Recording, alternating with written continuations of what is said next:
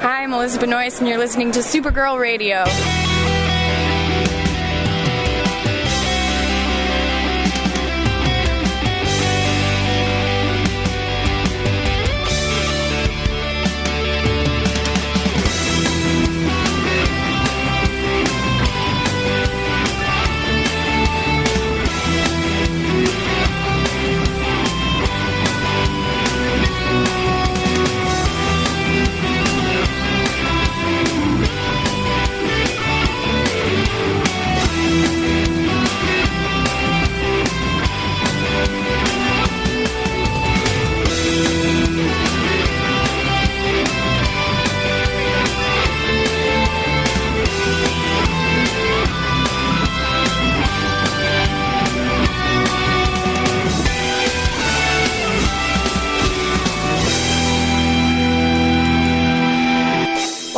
Supergirl Radio, your source for all things related to the CW Supergirl TV series and the character of Kara Zor-El. My name is Rebecca Johnson. I'm Morgan Glennon. And for this episode of the podcast, we are joined by Anj of Supergirl Comic Box Commentary.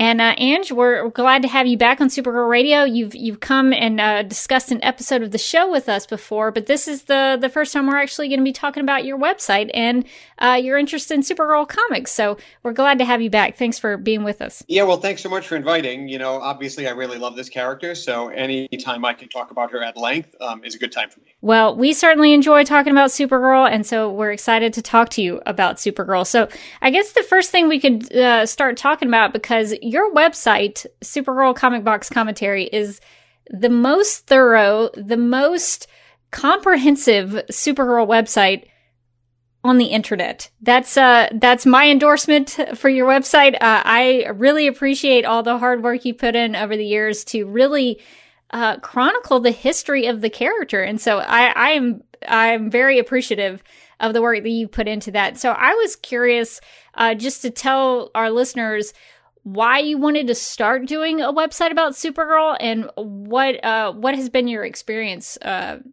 uh, writing on the site. So uh, it's hard for me to believe, but I'm actually um, have been on the internet for 12 years with the site, which I think is just crazy. And uh, if you go back to um, 2008, I was kind of in a time at work where I just needed something creative to do outside of like work and other responsibilities, just so that I could kind of like stretch my legs a little bit. And so I said, you know, let me do a blog about comic books because I love comic books, and whether or not it gets out to anybody or not, who cares? Um, it'll just be sort of me writing into the ether, um, but it'll at least be creative. And I kind of struggled at first, sort of trying to figure out like what I was going to talk about because there were so many. And I just said, you know, let me just concentrate on something that I know very, very well.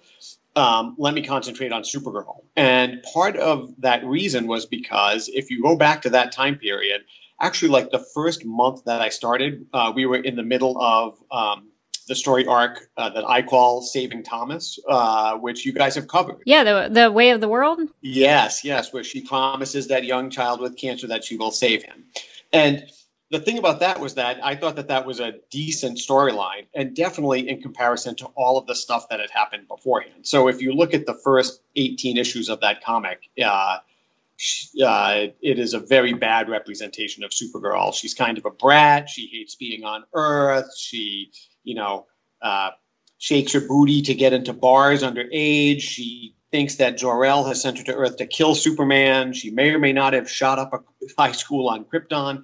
So, you know, uh, so there's all this stuff out there that says like I don't even recognize this character anymore. And the thing that's made me sad was that there were going to be people out there that that was the first Supergirl that they had ever encountered. Because again, remember she died in 1986, and the, then another Supergirl came, but it wasn't Kara Zor-El. And then this Supergirl came. And I said, they're going to think that that's what Supergirl is. That's horrible. Like the fact that, so I'm going to like just celebrate her character. Um, and I'll cover all of the current comics, but I'm going to go back and I'm going to say why I love her and, and all of those sort of things. And so that was kind of the impetus um, for me to sort of start the site. Um, uh, and then it has just sort of grown since then. That's really interesting because when you first started telling that story, I was like, oh no, if if he didn't like that so much, why did he keep going? But uh, but I but I think that's a, a great uh, reason to do it uh, to to tell people why you like the character of Supergirl. So I'm glad that you kept going, even if the uh, the first thing you might have uh, dipped your toe in for the site was uh, a story that you didn't like very much. Um, that says a lot about your love for for the character. So I, I certainly appreciate that because sometimes it is difficult, uh, and uh, I, I, will probably get into this in various forms of. Uh, talking about the show or talking about the comics, that there are sometimes stories that you maybe don't like as much, and sometimes you, uh, as a fan, sometimes it's it's a struggle to kind of keep with it. But if you love the character enough, you will want to, you know, see it through. So sometimes that is, I, I guess, the quandary of a fan uh, that you you'll you'll have ebbs and flows with different storytellers and different takes on the character. Yeah, I, I mean, I'll go back. I'll say I thought Way of the World was a very good story, and certainly certainly much much better than the stuff that came behind. Um, it just so happened that at that time when I started, that is what was happening. Um, and so I think the like second to last part of that is actually like the first current comic that I reviewed on the site. Yeah, yeah. There are parts of the Way of the World that I like. I like uh, because I'm a cancer survivor. I do sort of take it, you know, personally that you know Supergirl wants to uh, cure a little boy of cancer. Um, so I do like that aspect of it. But to be honest, some of the other parts of the story are kind of forgettable. Um, although I think is that the one that has Resurrection Man in it? Yes. That was like my first encounter with Resurrection Man. So I do remember that was the the other memorable part of that. Who is Resurrection Man? I think this might have been before I started on the podcast. Possibly, yeah. I was uh, reading that in uh, season zero for Supergirl Radio. So, so Anj, would you like to explain Resurrection Man? Uh, to Morgan? Yeah, he basically has a power that um, uh, he, when he gets killed, uh, he is resurrected, and every time he's rec- resurrected, he has a new superpower, but it's random. So he has no idea what's going to happen, what he's going to be able to do when he comes back. And so Supergirl actually uh, in that story is like, I am going to repeatedly kill you until you come back with the power to heal, and then I'm going to have you heal him. Uh, oh my god! it's a little bit of a dark turn for her. Oh, that's, you know, that's a little dark. yeah, yeah, but you know, the thing that I say about that storyline is that you know, I mean, we'll probably talk about things we love about the character. Is that for me, it's always that you know, she's a young hero she has this huge shadow, right? There's, you know, the you know the shadow of Superman is always on her, right? People expect her to be like him, but she's still learning, and a lot of times she, you know, she fails or she's going to try to do something and uh, and it's not always going to work. And so, um, unlike the stuff that happened before that, at least her her goal here was was noble, right? I like you know, I'm not going to, you know, stop a meteor from destroying Earth. I'm just going to try to save this one kid because I promised him that I would do that. That's like a noble goal, right? Before that, she was like, I hate everybody. I hate Earth. I think I'm going to kill Superman. That's not cool. Yeah, yeah. Her heart was in the right place with Resurrection Man, yeah. even if uh, maybe she took it a little too far. Let's be honest. Um, but yeah, Resurrection Man is a very interesting character. I don't know that it would be such a bad deal uh, to a come back to life and then B to have a super different superpower every time. I don't know. I mean, maybe there are superpowers that you wouldn't want to have. Yeah. But I mean, it doesn't seem like such a bad deal. Uh, so uh, Res- Resurrection Man is just a very interesting character uh, for me. Um, so uh, yeah, so that's really interesting. Well, um, Anj, would you like to tell our listeners kind of what things you cover on the site?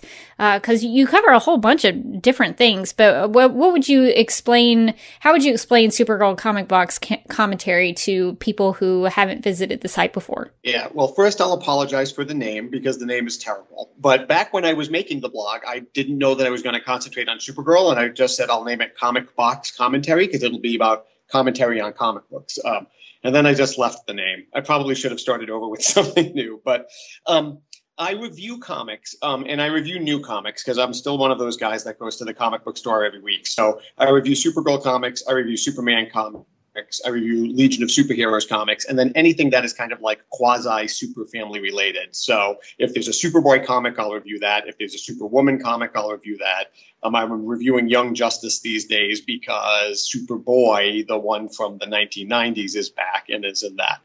But I also look back at old comics because I've been collecting comics forever and I'm old. Um, and so uh, I do what I call sort of uh, back issue reviews or um, you know, going to the long boxes, and I'll try to find Supergirl stories from the past that somehow have some sort of connection with something that's happening now. So I didn't want there to be like this was, I'm going to start out with Action 252 her first appearance and just review every story that she's ever been moving forward. I, I wanted it to be a little bit different. So I kind of like hop all around the place when I look at um, back issues. So I go all the way back to the Silver Age uh, and into sort of the Bronze Age. Um, but then I'm a really big fan of hers. So I go to comic book conventions and I get sketches of her.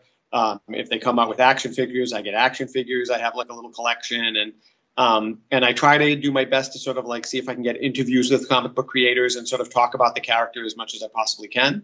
Um, so it's kind of um, it, I would say it's predominantly Supergirl and Superman family, um, but there are other little things that I cover now and then. You have inspired me because I love that you share your commissions. At that, I now whenever we start going back to conventions, whenever that is a yeah. possibility, I want to start doing that myself because that's that's a unique, one of a kind drawing that you get uh, from somebody, and so I, I, that that's really inspired me. Like, why don't I do that? Like, get get commissions, do that more often. Yeah, it's it's for me, it's great, and I always try to pick um, as I look at um, the convention um, docket of guests. I always try to see if there's anybody who has some sort of history with the character, and I sort of try to get them to to see if I can get a commission from them. Um, but if there are also artists that I really really love that I've never drawn her, I like to go up to them and, uh, and get a drawing from them as well. So, um, and I've been doing that for a long time as well. So, uh, so there are plenty of sketches on my site if you want to take a look. Um, and I do only get Supergirl, although I do branch out into her different costumes uh, depending upon what the artist is and what I think their strong suit would be. Oh, uh, have you ever gotten a commission? You you may know what I'm talking about, but uh, Margaret, who was a fan in uh, I think like the the 70s, uh, she drew a, a, a, costume that was it looked like there was no way that the costume would stay on her. Uh, that's like that's my that's like one of my favorite Supergirl costumes is uh Margaret. I th- I don't know if she was from New York.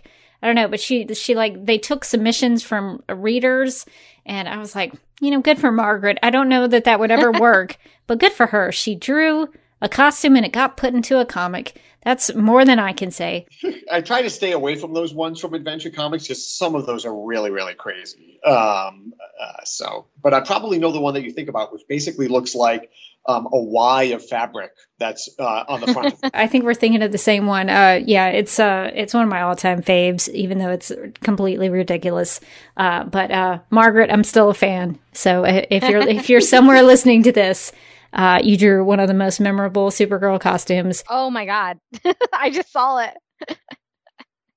it's on like a CBR list of like best and worst Supergirl costumes. it better be on the best. That's where I would put it. I would oh my put, god! I would put it on the best. Props to Margaret. Apparently, this is some like um 1971, and it's just like yes. it's just this like strip of fabric in the front, and then it and then like little hot pants. Like I don't understand. I, uh, Comiker Girl, uh, Sarah Louver drew uh, one uh, once. Uh, she drew a version of it, and I'm like, that that I think I would I would want somebody to draw like a, as a commission just just to see their take on it.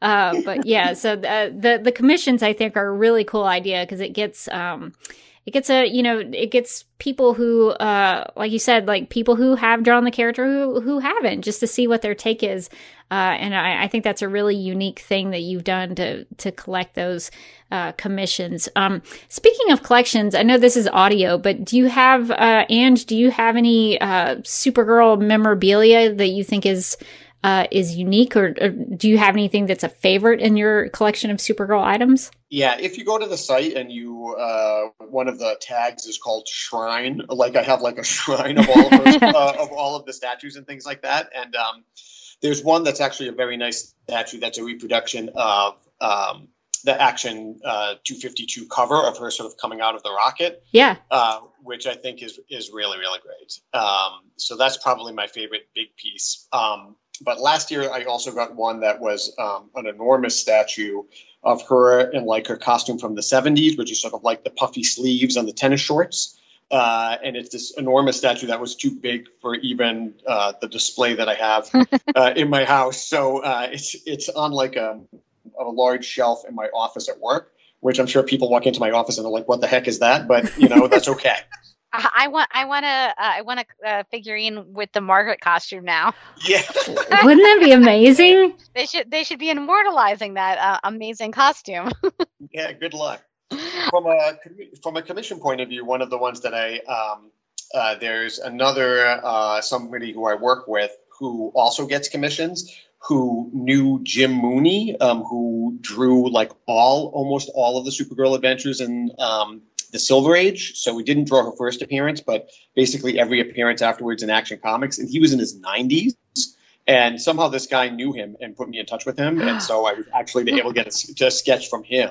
Wow. Uh, which is just crazy. So, uh, so I feel very lucky that that I was able to get that. That is really really cool. Well, um, I guess that leads into uh, a question about wh- what your favorite era of Supergirl comics is, because I I took up a a, a project uh, last year or a year and a half ago uh, to read from uh, the Silver Age up until uh, trying to get to the most recent things because there were you know I had dabbled in a, a, couple of different eras at different times, but I'd never d- done like a read through and I'm still sort of reading through uh, the 80s a little bit.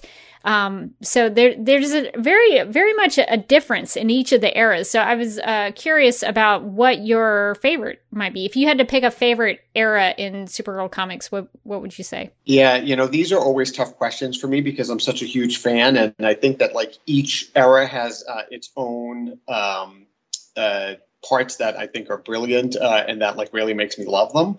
But if you asked me, hey, if there was somebody that you wanted to recommend uh, this era of Supergirl to read to sort of understand the character at um, at her best, I would have to say Sterling Gates and Jamal Igle. So uh, because they came on really, I would say at a very low point in the character, and it was clear that both of them loved the character, had a respect for her history, um, and knew um, who she should be and what she should be like, and just put together brilliant issues thereafter. So that would be my overall favorite in terms of um, uh, era and era that I would recommend.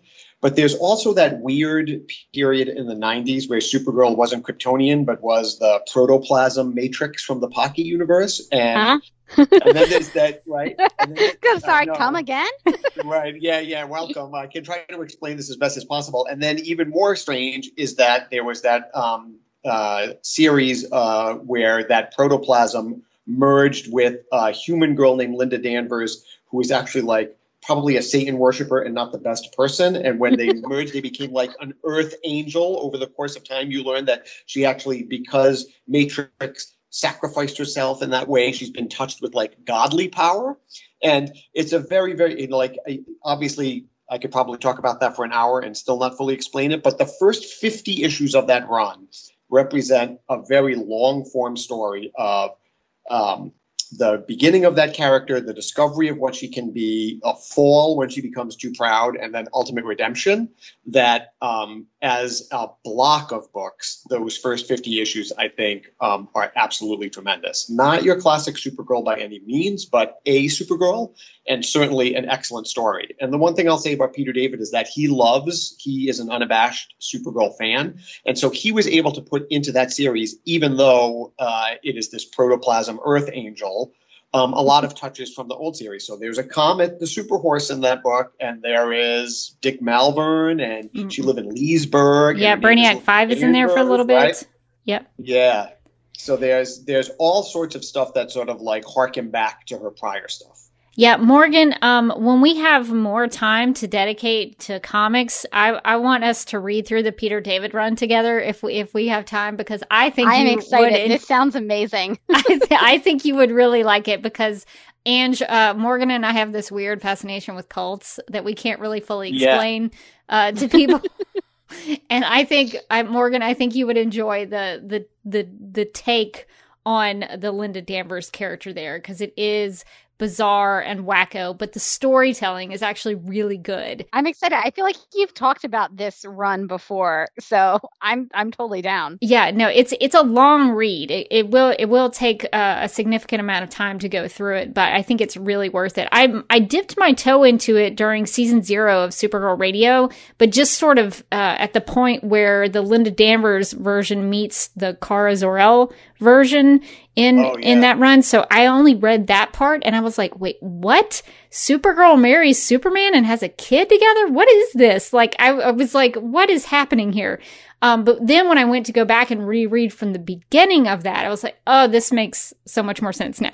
you know, and I'll say that even though it's like one to 50, it's sort of broken up into nice chunks. That there's definitely sort of like an, an arc, almost like you would think like a television series. So the first nine issues are sort of like, what am I really? And then like the next 12 issues are like, oh, but I'm something even more than that. And then it's like, oh, now I'm at the height of my power. So there's really almost like a hero's journey through those 50 issues. Yeah, I um uh, the Peter David run uh, really surprised me when I went to go back and reread it all the way through. It's just it, the storytelling is very mature. The art is uh, very sophisticated and has a lot of meaning in it. Um, and so I, I really enjoyed that. So I, I always, now I always recommend the Peter David run to people, even though it is so far beyond what most people think of Supergirl. Um, but yeah, the Sterling Gates uh, run is always a, a recommended uh, uh, bit of reading that I put out there for people. And I was surprised, Anj, um, how much I enjoy the adventure comics. I really love that era as well. The I've I've found myself really enjoying the the read through in those. Yeah, you know, it's fascinating that uh, when you look at that period, um, and Morgan, this is sort of like uh, early '70s, late '60s, early '70s, where she headlined this comic called Adventure Comics. Um, I think they were trying to like transition uh, comic book characters into becoming a little bit more mature. So, you know, this was like when Batman stopped being silly like the television show and became the Dark Knight detective. And like Wonder Woman was like, I renounce my powers. I'm going to put on a pantsuit and learn karate. Um, and and I think with Supergirl, they said, look, we're going to have her graduate college. She's going to become a camera woman in San Francisco, uh, and she's going to really be sort of more like instead of like, oh, I'm the kid sidekick learning the the gig. I'm going to be you know, uh, an adult superheroine. But they also must have had all of these stories like already done and sitting in a drawer somewhere where she was still like, I'm going to visit a haunted house. And so you read, yeah. you like, you read the first like part of that run and it's like the front story looks like it should be like in the 1950s and the back story she's in like wicked mod psychedelic clothes and like going to chinatown and um, so it is a very interesting run, and certainly Mike Sekowsky, who was the um, artist on that and the writer on that, um, uh, is very famous for having been on uh, doing runs on Justice League and Wonder Woman and things like that. So it is it's a it's an interesting uh, almost like timepiece uh, to sort of read those uh, and sort of see her transition into kind of more of a grown up. Yeah, what I found uh, from reading, starting with the Silver Age through, you know, in chronological order, I found that the, you know, the Silver Age is a lot of uh, the stories would be like there would be three setups. There would be this thing that happened, and this thing that happened, and then this other thing that happened, and then the story was over. That was kind of the formula that would be there for Superman and Supergirl stories. Then once you get into the 70s and 80s, that changes. Be, they tell a little more uh, uh, the the stories become more serialized, I think, and there's there's uh, more substance to them uh, versus some of that formulaic formulaic writing that they were doing in the Silver Age. So it was it was neat to to read through them and, and see the change in uh, not only the tone but uh, in the way the stories were written. So I thought that was a really interesting, eye opening thing for me there. And um, Morgan, this is also the era that I think you would enjoy because this is when Nasty Luthor is introduced.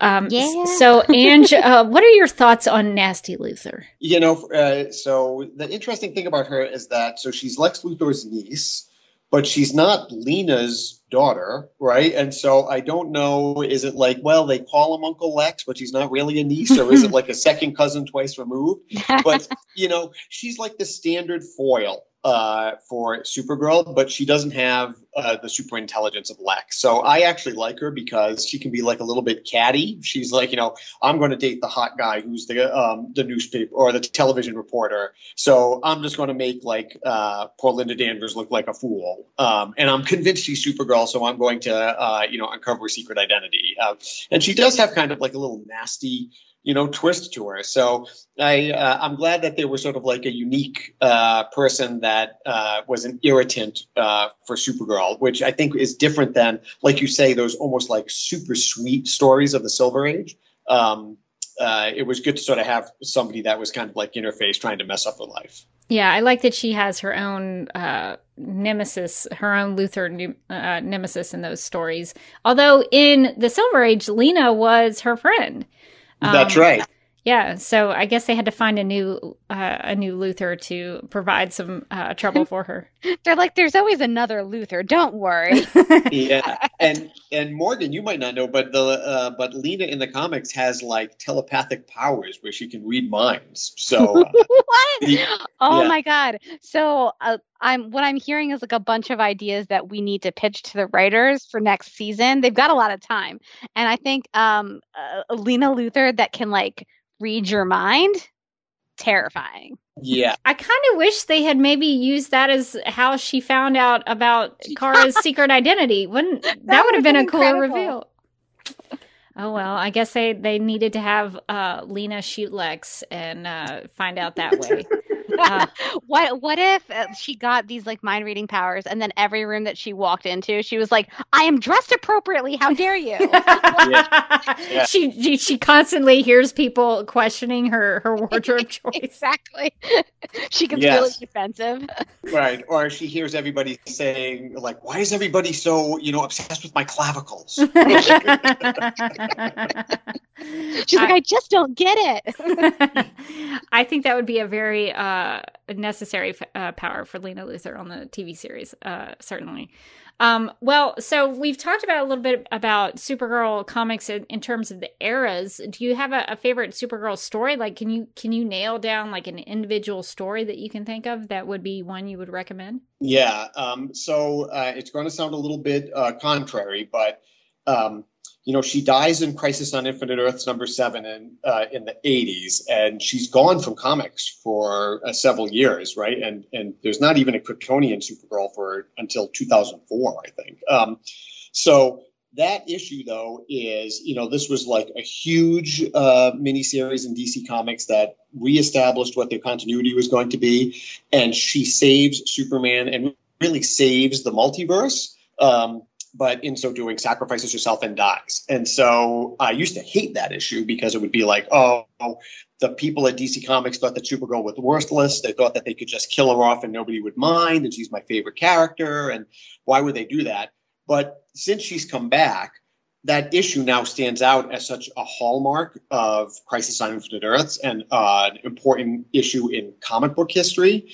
And then that idea of her dying um, has kind of like crept into all of the newer iterations of Supergirl, where like old fans are like, "Oh, I'm just waiting for her to die," and sometimes writers riff on that. Like Sterling Gates definitely had a strong riff on her, uh, like you know, seeing how she died when she visited the future, and uh, um, so I would say that definitely is um, uh, a great issue. A lot of people say that's the best Supergirl story ever written, but I, I don't want to say that because of course she dies in it, and I and uh, and I don't know if I want to put that much of a bow on it. In terms of like a story that's like an arc, I would say the uh, Bizarro Girl arc that Sterling Gates and Jamal Igle did um, yeah. is a is a great arc because that is a car kind of at her lowest, right? She starts out where it's just after New Krypton she had just been reunited with her parents and then both of them die within like a month of her uh, you know she thought they were dead they turn out to be alive and then within a month they're both dead again oh, the no. world of new, right the world of new krypton gets reformed and then gets destroyed she thinks she's back in her culture it's gone um, and so she starts off basically saying like she's not going to be Supergirl anymore. She's basically depressed, right?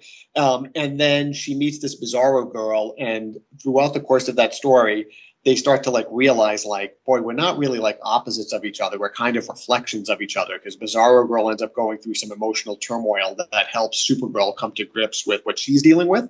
And of course, in the end, she comes back and says like, no, I have to, you know, um, I have to like deal with this uh, tragedy in my life, but in a healthy way, um, and come back and be a hero. Uh, I think that story arc is brilliant. Yeah, I love Bizarro Girl. That was probably like I already liked the character of Supergirl, but that story made me love the character of Supergirl.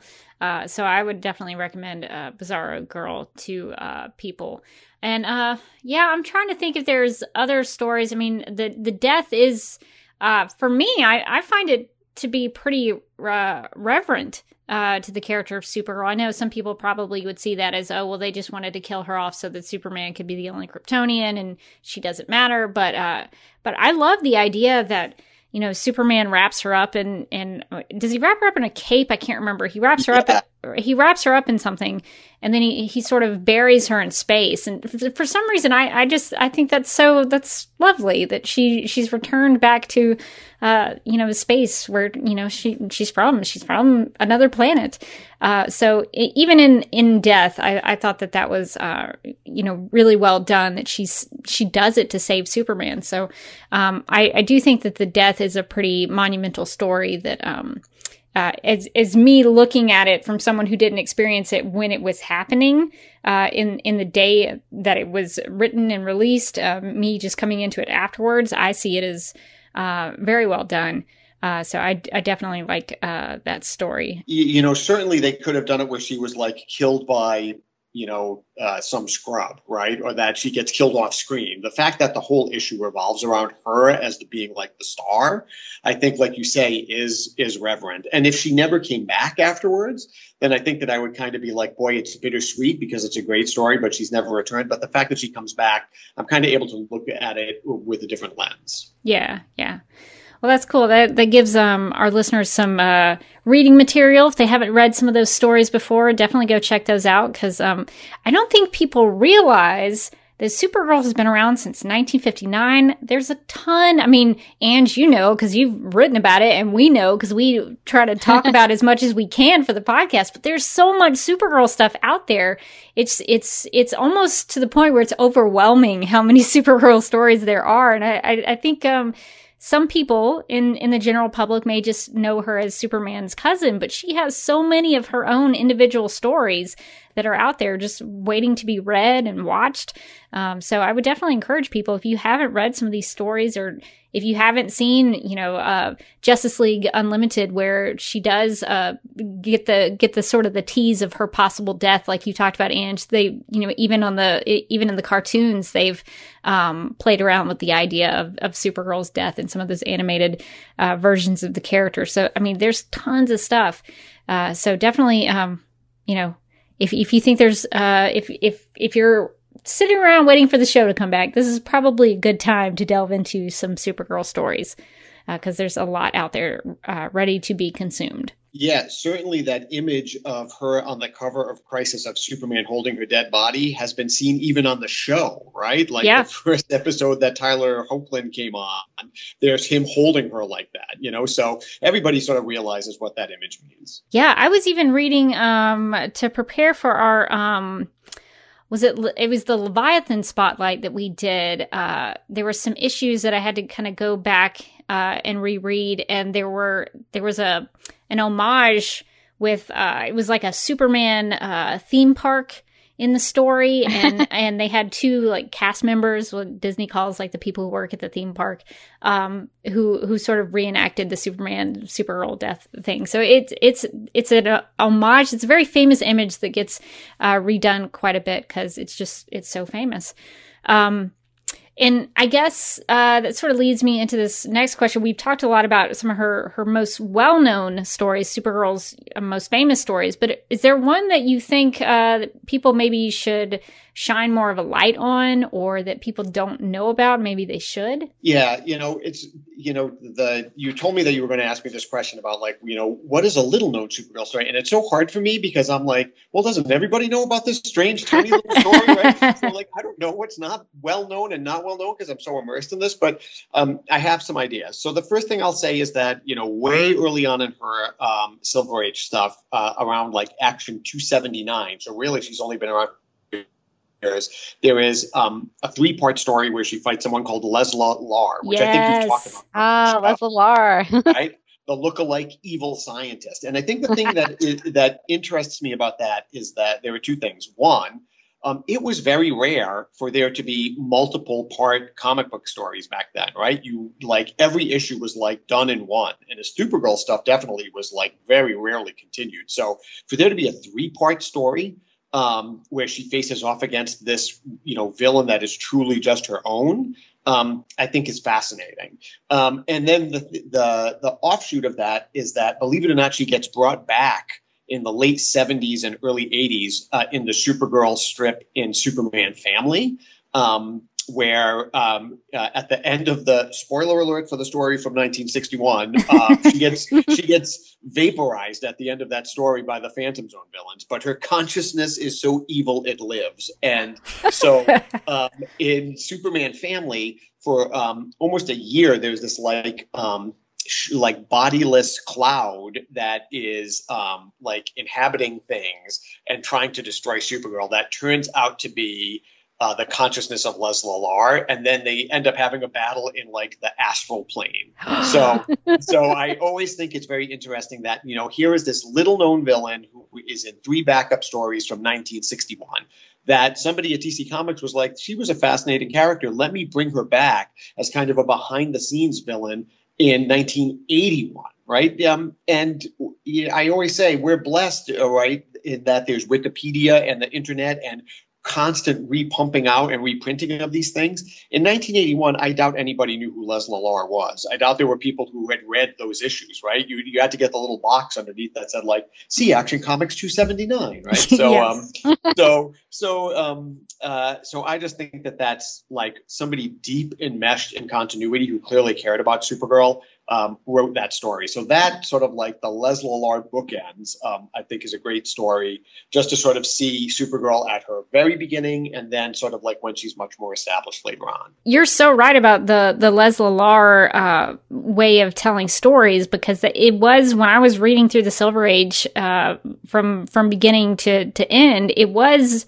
uh, very noticeable when that happened, when there is that multiple uh, issue arc there, that it was so different from what had come before. And I think that's why I liked Lesla Lar as a character so much, is because I got to spend more time with her. You know, I didn't read just one issue and she went away. Like I actually got to spend time with Lesla. I got I got irritated with her because she kept taking over Linda's life and re- yeah. replacing her, and I was like, Lesla. So um, I uh, I re- Lesla Lar. Lesla Lar.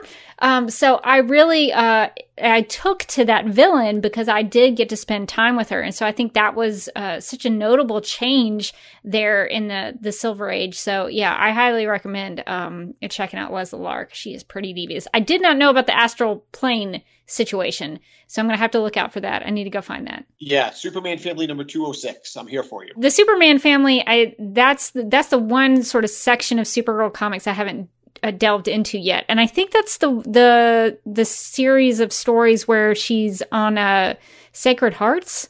Is that right? That's right. So so it's it's very interesting. You can tell that DC just did not know what to do with her because when you look at her character, right? So she becomes this camera woman on an on the scene San Francisco um, TV news uh, team, and then then she becomes uh, a student at an acting college, and then she becomes a guidance counselor at a school, and then she becomes a soap opera star, and then she becomes a grad student in criminal psychology, all wow. within like a ten year period, right? And, and man, she's busy. that's right. And and as you and as you think about that, that means that she sort of like ages up and down multiple times uh, uh, during her timeline without anybody really mentioning it right? Yeah. Um, so uh, it's just interesting that clearly DC was like, we have to. What can she do? We should like have her do that. And every artist had a different idea. Um, in that 1980s comic, which was written by Paul Kupperberg and drawn by Carmine Infantino, The Daring New Adventures, where she lives in Chicago as a grad student in criminal psychology. Um, I just uh, covered a story where she fights uh, someone named Black Star uh, and uh, the whole story of, involves um, neo Nazis coming into Chicago and uh, and how there are protests and violence in the city and things like that. So um, I recently covered it on the site because it kind of resonated with real times. Uh, and so I would say that's another little known story that I think is worth revisiting. Um, and then lastly, I don't know if you, you may have talked about it here. Um, probably about uh, 10 or 12 years ago now, there was an all ages comic called uh, Supergirl Cosmic Adventures in the Eighth Grade, um, which was a six issue miniseries that, if you love Supergirl even as an adult, you can read it and love it because they just jam packed it with a lot of her history. Lena is a huge character in that. Um, but it's also something that you can give like an eight year old girl and they'll think it's the best thing, or an eight year old boy and they'll think it's the best thing. Yeah, we've we've had that on our to-do list to cover for years now and just trying to find time to say it sounded so familiar to me. Yeah, we I there there's we're cuz we need to get back into covering the the recent comics and so it's just trying to find the right time to uh, we, we probably will have lots of time with the the hiatus before season 6 so we may be able to get to it but yeah uh, that that's a that's a and the art is really good in uh, the cosmic adventures I really enjoyed the art there. Um, so those those are really uh, great recommendations and I will echo uh, the Black Star uh, story I've kind of been going through because I'm still sort of in that time period reading through them and it's really heavy um, just the the notion that people uh, in in that uh, city where Supergirl is, I think it's Chicago. Is it? Yeah. In that when she's in Chicago, um, she uh, she hears about all these like uh, attacks on Jewish people and all that. It's really it's very heavy. Um, so that that's that's a more serious uh, storyline for Supergirl during that era, but. Um, Black Star is a very terror. I mean, Black Star kind of creeps me out. Um, so that I think, um, is if you're if you're interested in a little more serious take on Supergirl, that's probably a good story to read as well, just because it's um to me it stands out um, in terms of tone uh, just because it is really kind of scary. Yeah, and so since we're here talking about villains, uh, we've gotten uh, the question a couple times about how uh, you know a, a, lot of people say, well, the Supergirl show just uses Superman villains, and you know they might assume that Supergirl doesn't have her own villains. Um, I was wondering, Anj, do you think we can make a? I mean, do you already have a list on your site of Supergirl villains? Um, for us to reference or do we need to make one? Because I know there's some people on the internet who have sort of made some lists, but some of them I haven't found to be complete. So yeah. I didn't know if there was a, a site maybe or, or, a page on your site or a list you had that uh, that maybe we could reference if we needed to. Well, I'm going to tell you, I'm writing that down now to make a list of villains that Ooh. I can sort of put in a separate place. That's a great yes. idea. Yes, nice. Because um, you know, you you have to remember that she's been through all of these different carnations and all of these different continuities, and so there are villains that are specifically hers, but like some are for the you know New Fifty Two Supergirl, and some are for the you know Supergirl, the Rebirth Supergirl, and some are for others. But um, you know, uh, certainly you can think about things. Um, like Lesla-Lar back then, uh, Reactron, the gang um, uh, in that Chicago run. Um, she always fights somebody named Satan Girl. I'm kind of tipping off uh, things I want to talk about a little bit later, um, who I think is great. She fought this guy called the Carnivore. He was the ultimate villain in that uh, Peter David run that went from 1 to 50. And then people like Reign, when you think about, uh, you know, the new 52, there was Reign and the World Killers. So um, but I'm sure that it can be much more comprehensive than that. And so I'll do my best. That's not a bad idea to sort of like say, like, these are the ones that are specifically hers. You know, uh, Sterling Gates did the, um, the doll maker, which was Toyman's son, um, who was terrifying. Uh, and then Bizarro Girl, of course, as well. Right. Yeah. And uh, a few of them that I kind of wish people would know about uh, Black Flame, I think is yes. one. Um, of course, we talked about Black Star. Um, there's actually a character named Starfire, which is not the Starfire of Teen Titans. Uh, is another Starfire um, that she uh, ran into a couple of times, um, and I also, uh, I, am like I said, I'm still run reading through that 70s and 80s time period, which I think a lot of her villains are, are introduced during that time period. Um, Psi, uh, you mentioned Reactron. Um, and there's a, a Barry Metzner who becomes future Dash Man. Do you know who I'm talking yes, about? Yes, the yes, weird, yes, weirdest character, weirdest character design. But that is one of the things that I'll say about, about that 80s run is that Paul Kupperberg, who was the writer, really wanted to cement her as like she is no longer Superman's sidekick or Superman's secret weapon. She's her own hero. She's going to have her own villains. And so a lot of those um, those characters that even uh, uh, Sterling Gates and the show um, picked up um, are from that run. So uh, great to mention Psi, who I can't believe I forgot. I love Psi. Yeah, Psi is uh, uh, one of my favorites. So uh, anytime there's a Psi in a Supergirl story, I'm all about it. But yeah, I think Anj, if, if you don't if you don't mind, we, we, we would love a list. I mean, you can put a list together. Um, so yeah. that that would be cool. That'd be a great um, resource uh, for the site. Just because I know that some people, you know, some people question it that she doesn't have her own villains, and she definitely does. Um, so who would you say, uh, Anj, is like your favorite Supergirl villain? If I had to pick one, um, I would say uh, I'm a big fan of Reactron um, because he was such a threat for her back in the 80s. And then the take that Sterling Gates and Jamal Igle had on him, on him uh, in their run um, was really one horrifying because he was just this ruthless killer. Remember, he killed Zor-El, right? Mm. So there is a there is a definite connection between these two characters. Um, uh, those two, uh, you know, that Kara-Zor-El and that Reactron that just ups the ante. Um, so I think that uh, that he would probably be, if I had to, you know, put my nickel down on the one that I would love to see uh, again, uh, it would be him. Uh, but I'm going to tell you, Psi is a very close second. We definitely have seen her both in that 80s run in the uh, Adventures of Supergirl uh, uh, story that Sterling Gates wrote, um, and even a version of her in the Rebirth run with Steve Orlando. And both of those characters showed up on the CW Supergirl. So, what did you think about getting to see Reactron and Psi in live action? Yeah, so um, you know, the, boy, the Reactron episode is like episode two of season one, right? It's very early.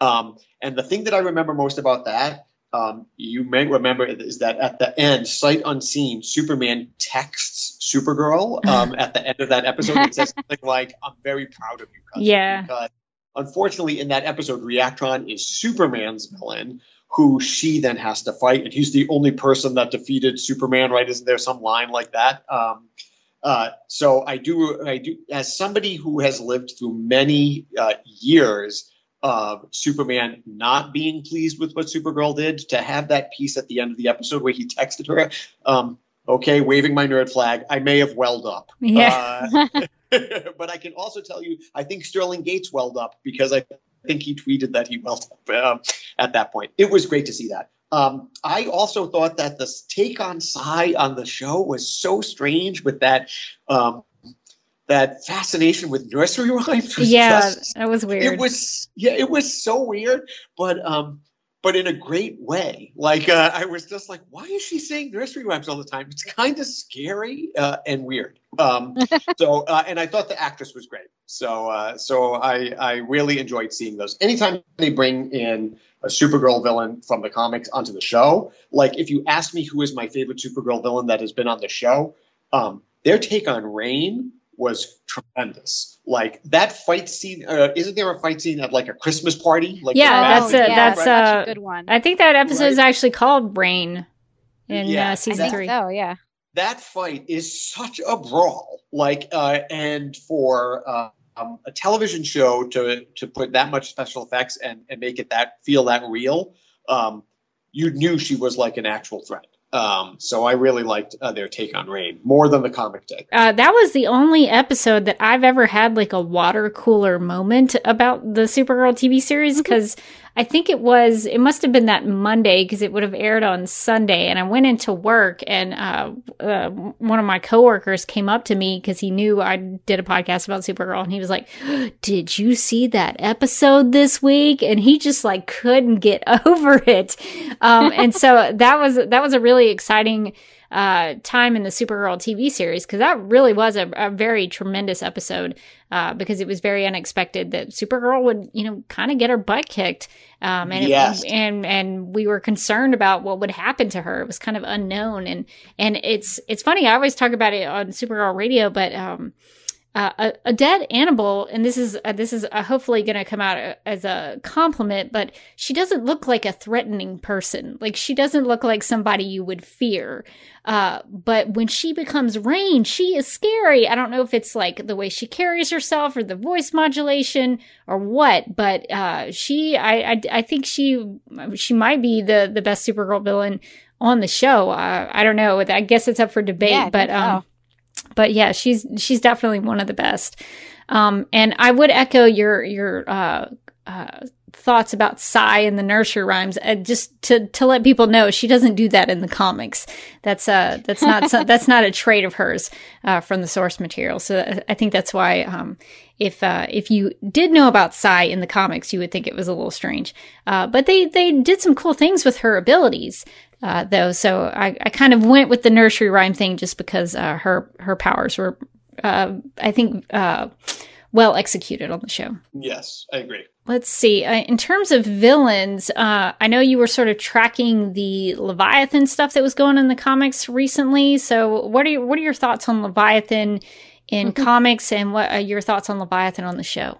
so, I don't know if I can actually quite answer about Leviathan on the show because I'm still trying to figure out exactly what they are. Um, because uh, you know, I I definitely I listen to your show. They're the, the greatest threat ever.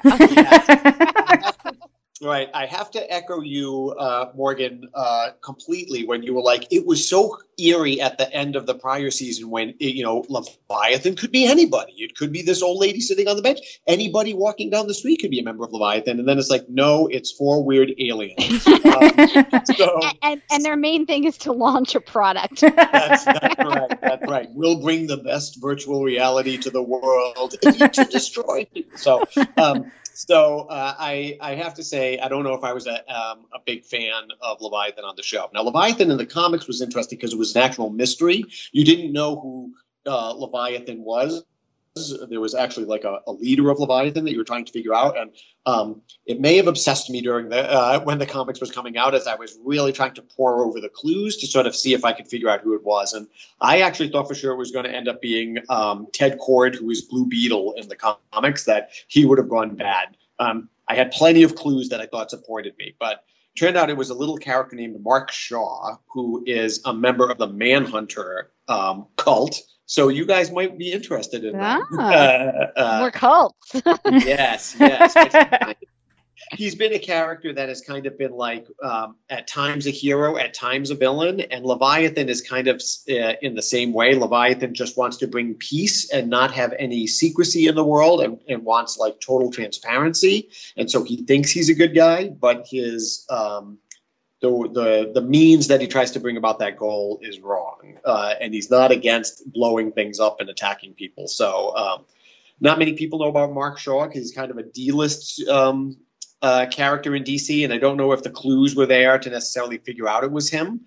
Um, but uh, I've kind of uh, I do enjoy him because he's a significant enough threat to sort of um, to make Superman worry he has a lot of technology that can teleport and blow things up, and and um, and he certainly has an army behind him. So uh, I think the Leviathan comic take is better than um, uh, the Leviathan uh, pencil script take, uh, to coin a phrase that you guys use. Because yes, I listen to you guys all the time, and I think you do a great job. Well, uh, uh thank you. Uh, that's that that's too a, kind. That's an honor that that you would listen to our our, our silly takes. Um, but uh, yeah, I, that sounds the most recent take on Leviathan in the comics sounds a whole lot better with stupid Talia al Ghul, who I can't stand. um, but uh, but yeah, that's that's uh, I think Leviathan is a is a, a, group of characters, I guess, or a character. I don't know how you would describe Leviathan as one person or like a, a an organization, um, but it's I think it's it's ripe for a mystery. So um, so it is kind of strange that the show sort of let us know who Leviathan was instead of letting us guess. I think that would have been a more uh, exciting way to extend the season, as if we had to figure it out. But um, yeah. we we were let in pretty early on, I think, who, Leviathan was. Uh, so that sort of took all the the fun out of it. Um, uh, before we stop talking about the comics, uh, I wanted to also ask you, Anj, about uh, one of our favorite uh, characters here on Supergirl Radio. He's he's not a villain. Uh, but he seems to be embroiled in controversy, and I was just wondering: has Comet the Super Horse always been a controversial character? Yeah, you know, uh, in the retrospect of time, uh, he probably is a little bit more controversial than when he first came out. Um, you know, uh, I think that when you uh, look at the history of Supergirl, they were like, well, you know, this is um, a character so that girls will read comics. Again, I'm not saying this is right or wrong, right? But is, you, know, you know what yourself. girls love? Horses. That's Actually, right. Not wrong. Girl, back in the girl, day. yes, girls love kitty cats, so we'll give her a cat, and girls love horses, so we'll give her a horse. And then, of course, you know, girls love romance, so let's make for a horse. I mean, you're three for three, really, is uh, right, is know, the thing. So, right? They, they cross some of those wires. It's like we, we love romance and horses. We like those things separate, though. no, exactly, exactly. And so now you read those stories, and you're kind of like, oh, it's kind of icky, right? And you can make all the jokes like, oh, look, she's riding her boyfriend, right? I mean, like, you know, ha ha ha. And feel free to edit that out if it's too uh, risque for the show, but um. Uh, but you look back at those now and, and, it's a little bit weird. And then his story is so convoluted that I, I think I get it wrong every time. He was a centaur that wanted to be a man who became a horse, or he was a horse who wanted to be a man and became a centaur. I mean, it's a no. He's a centaur that wanted to be a man and became a horse and then was trapped on a comet and then can only become human when there is a comet nearby. And then he becomes a cowboy. Um, so it's all very strange. It's a um, little it's a little convoluted, especially then when you get into the Peter David run. Then it gets really uh, complicated. Yeah. yes, yes, and it would be interesting to hear. Uh, I'm probably not the best person, um, uh, but it would be interesting to hear other people's take because, um, again, remember that the Supergirl in that era is the Matrix protoplasm who has merged with a sinful uh, Linda Danvers. Satanic cult member. Right. And then Comet is a, a stand up uh, comedian who is. Um, uh, a stand-up comedian who is um, out as gay. Wait, um, does he just come up sh- like as a horse? Uh, like- no, no, no, no, no. The horse is not a stand-up. Right, so, I'm just imagining him like going up to the mic, like Seinfeld, like you're like, "What's the deal with hay?" no, so it's a it's a woman um, lesbian stand-up comic who has had who has been like forced out of her house because her parents don't um, agree with that lifestyle, and uh, she merges with um, an alien who is like horse-like in appearance but doesn't have four legs, but like um, and who is a criminal. And they're both dying on a mountain and they merge much the same way that Linda and Matrix does. And they become the earth angel of love and so when Supergirl is near Comet um, in the in this super form um, uh, he appears to be outwardly male and she is very attracted to him but when they depower they turn back into Andy who is the woman. Um, and so there are gender issues and sexuality and all sorts of things that make her very, uh, her, him, they, um, a very fascinating character. And certainly, I would say, um, at least ahead of the time back when that comic came out. You explained that so well. that is such a complicated version of Comet the Superhorse. Oh my goodness. And you yeah. explained that. So I'm I'm really impressed, Anj. You explained that so well. I probably would have tripped over trying to explain that, but you did such a good job. Nailed it. Uh, but yeah, so Comet's uh, seen uh, a lot of different iterations, and uh, maybe one of these days we'll we'll try to do a, a character spotlight on Comet the Superhorse because uh, what I'm discovering is a lot of people don't actually know about Comet the Superhorse, and I kind of feel like um you know, if you're gonna watch the Supergirl show and if you're gonna be a fan of Supergirl, you got to know about Comet the Superhorse. Uh, so I was just uh, curious if um, if super if Comet had always been one of those characters that people had always kind of been like, what is the deal with this character? well, I'll, I'll, tell you that there are two more places that you should look if you're going to do a deep dive. One is that he does show up in that Cosmic Adventures in the eighth grade, so you definitely should look. Um, but I think he's only a horse there. Um, but then there are a number of stories of um, the Legion of Super Pets that right. includes Streaky, Crypto, Beppo, the Super Monkey, um, and Comet, the Super Horse. Uh, and so they sort of have their own little animal gang uh, that you can sort of find stories that are uh, revolve around all of them. Yeah, yeah, I think that would be uh, definitely something to look into because uh, I haven't. I, have read a little bit of the, like uh, the issue, the more recent issues. I think there was a super Super Sons issue that had Streaky and Crypto and some of those other uh, yes. uh, members of the Legion of Super Pets in it. And uh, so that's kind of where I've seen some of that. But of course, in the Silver Age, there's a lot of Comet, there's a lot of Streaky, there's a lot of Crypto. So if you're if you're into those stories, the Silver Age is probably where you're going to get most of that. But of course, like Crypto shows up in Rebirth. Um, and so there's some of that there. So, all right. Well, I, I just wanted to pick your brain about uh, Comet because we we had talked so much about Comet here lately.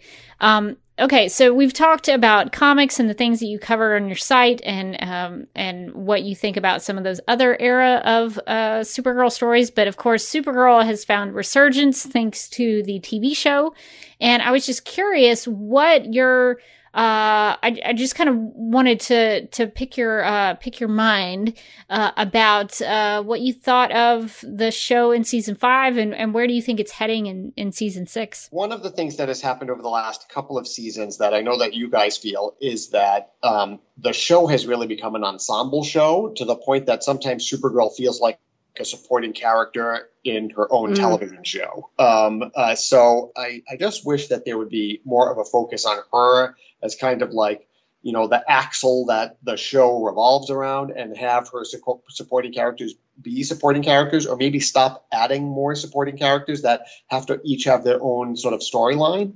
I really would like her to sort of be the star of the show. Um, I would love there to be an ending of uh, one of the seasons where there wasn't a big speech about hope uh, that, uh, saves the day. Like, wouldn't it be great if the the the saving of the day is her like punching somebody out? Um, uh, I I wouldn't be against that. Not that I don't mind the hope speeches because, of course, you know the whole like you know hope, help, and compassion for all. I'm all about that. That is like the um, you know the foundation of who Supergirl is, but um, like this this last season when she's like, I'm going to tell everybody to get off the VR because like, you know, um, I know you're hurting and that's why you're going in here, but come back to the real world. I'm like, I think that's probably two percent of the people that are there, and 98 percent of the people are there because they want to like, you know, ski. You yeah. Know, uh, yeah. Right. You know, uh, and and they can't afford skiing, and so like her being like, you know, I know you're hurting, and the guy's like, why are you interrupting me? Like, um, you know, I'm on the beach. Um, so so I uh, I didn't quite think that um, that would work uh, in that particular ending. Um, and then the last thing I'll say is that I know that it is a very socially progressive show, and I actually don't mind the fact that it's sort of socially progressive. I think that's great. Um, but I find sometimes that it's like, let's do a socially progressive story that Supergirl is in instead of it being like, let's do a Supergirl story that tackles a socially progressive topic. Um, uh, be, uh, if that if that makes sense. Sometimes I think Yeah, I think I think we complain about the uh, sort of the tail wagging the dog on the storylines. A lot because it's like it's not it's the execution not the the concept a lot of the times where I'll be like what why? What are you mm. doing? Yeah exactly. It's like it's an agenda that has a story attached to it instead of a story that has an agenda. Um, and uh, and i sometimes struggle with that. Some of the episodes are almost like cringeworthy as they try to like ham-fistedly beat what they're trying to tell you into you. Um, and it's not that i disagree with what they're trying to say but um, but there are better ways to say it so those would be the things that I would say. I'm looking forward to season six. I hope that they sort of wrap up the Leviathan thing. Um, it was very weird that Crisis was in the middle of this because Eve went from being like a robot to to being Eve again. I know. Uh, I'm still not. It's very upsetting. so, uh, um, Uh, but I'm glad it's on the air because it certainly has brought the the character sort of like much more public notoriety. I tell people that you know when I started the site, people at work were like, "There's no such thing as Supergirl," and I would be like, "No, she's been around since 1959." So now at least like people know that there was a Supergirl. I do think it's a shame though that if somebody walked into a comic book store right now and is like, "I'm a fan of the show," can where is the Supergirl comic? There isn't one on the shelf. And had they read mm-hmm. the comic in the last couple of years, um, she is unrecognizable, uh, and that was not a very good run. Um, so it's kind of sad, but that's okay. At least the show is still on. Yeah, well, I have to say, Anj, uh, hearing your thoughts on it, uh, uh, this is going to sound maybe uh, a little selfish or egotistical, but it feels very validating to hear your opinion because it lines up very closely to what we've said on here on the podcast. Uh, because I don't think it's too unreasonable to ask that the show focus on Supergirl, the uh, lead title character of the show. Uh, so, uh, so I, it makes me feel better to know that other people uh, think that as well because I, I, I didn't know if that was uh, completely unreasonable, but I don't think it is. If you were going to add some elements from the comics to the the show next season, what would you be pitching the writers? Because we're always pitching them weird things, but I mean, we're going hard for nasty for nasty. We're going so hard for oh, nasty. nasty is a is a is a great one. Um, uh, I think that that's a that's a good idea. I think that what I would do is I would actually have her quit Catco because I think there's a little bit too much like Clark Kent is a journalist, she's a journalist, and have her do something um, a little bit different. Uh, and I wouldn't mind seeing her like, I'm going to go back to school and be a grad student again, or or even say like take advantage of Melissa Benoist and say like, you know, maybe I'll just be like a nightclub singer. that would be so strange.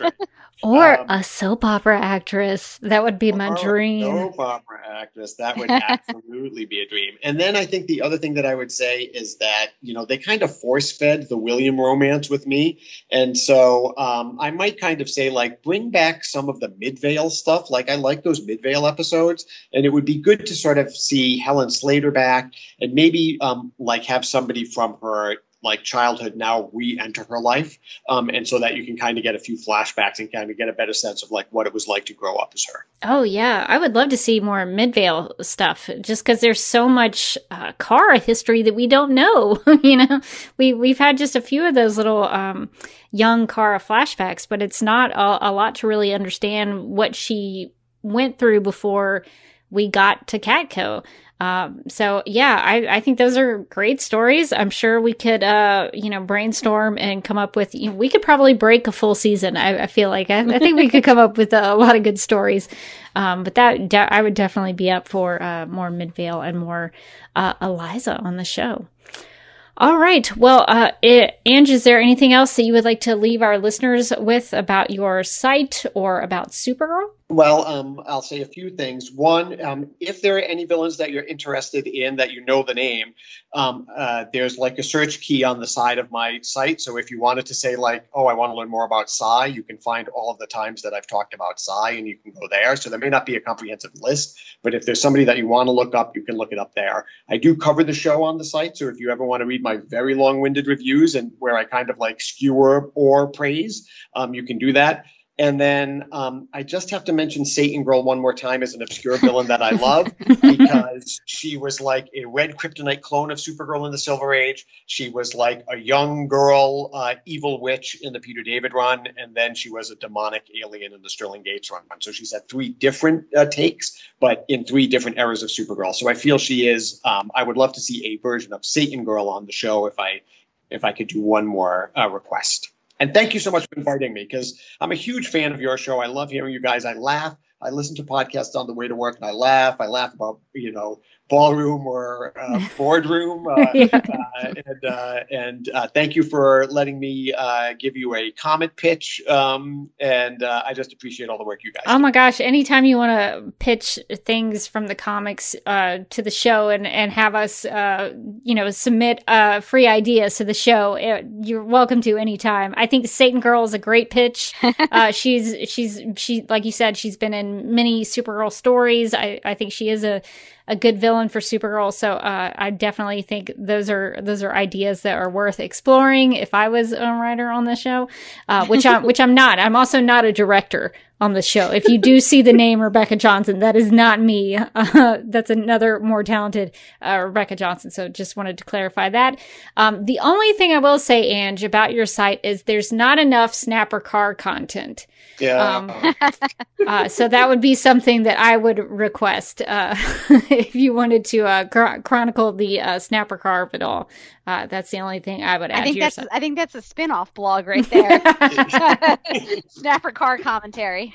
Oh man, somebody's got to write that blog. That's good yeah. stuff.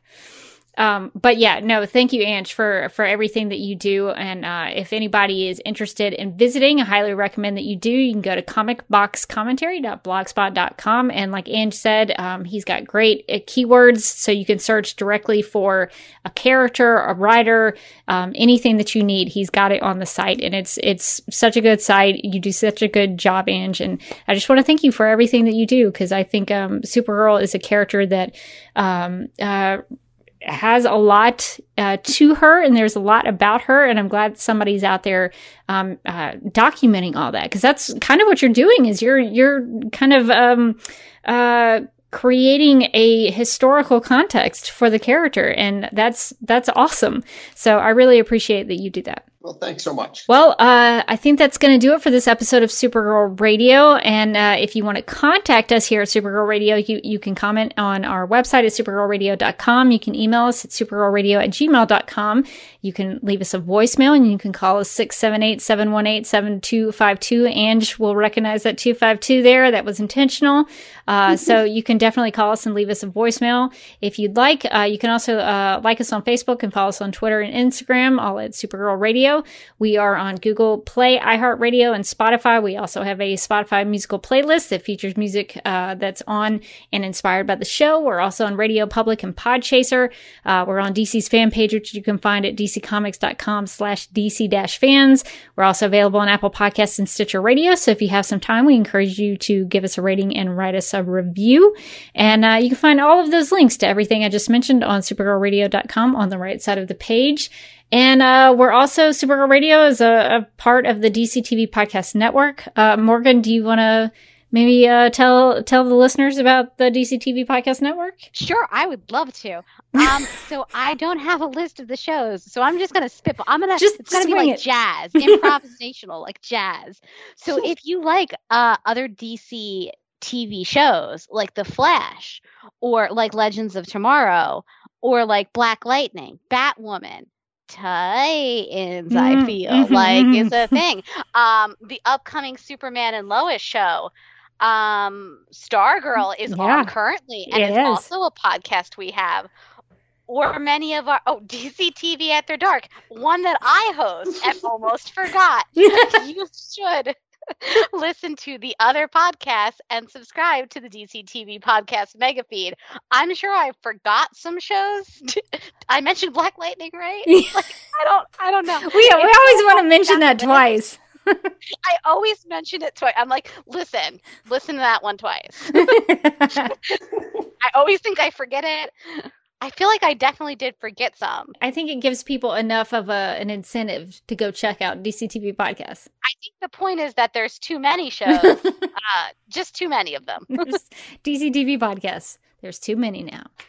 All right. Well, uh, if you can, if you want to check me out on the internet, you can find me on Instagram at the Derby Kid. Uh, I've got a YouTube channel that you can find at youtube.com slash duckmilkprod. And I am in the works of trying to find a way to breathe more life into that YouTube channel because I haven't made a video of, for that channel in like a year. So I'm trying to get more content up there because I realized I had all these subscribers and I was like, I have not done anything for this channel in forever. So uh, I'm going to try to maybe do some things. Uh, so if you want to uh, check out some of my videos, you can do that at youtube.com slash duckmilkprod. Nice. I'm going to be excited to see when something new pops up. that will be happening, I promise. um, you can find me on Twitter and Instagram. I'm at Mojotastic. You can also find my cats on Instagram. This is very important. They're uh, the the lab cats on Instagram. Uh, they're always getting into shenanigans. The newest is that um, Beaker figured out how to jump up onto the kitchen counters. Oh. Um, he loves it, uh, and what he's really living for right now is just walking into the sink. Oh, um, so it's been fun here. I don't like it, uh, but he doesn't care. So it's it's fun content like that.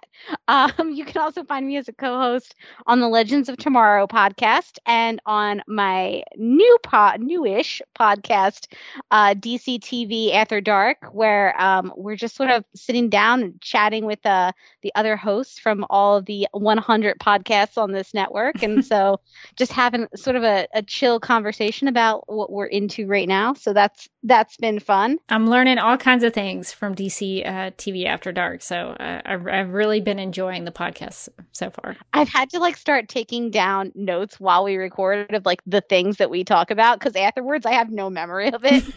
and then I'm like, do I need to get a picture of like Seinfeld in the puffy shirt? Why do I feel like that? There's some reason that that came to mind. Uh, yeah, no, it's a, it's a great podcast. Everybody should go and subscribe. Well, I think that is going to do it for this episode of Supergirl Radio. But until then, I'm still Rebecca Johnson. And I'm still Morgan Glennon. Now that you know about it, you should go check out comicboxcommentary.blogspot.com.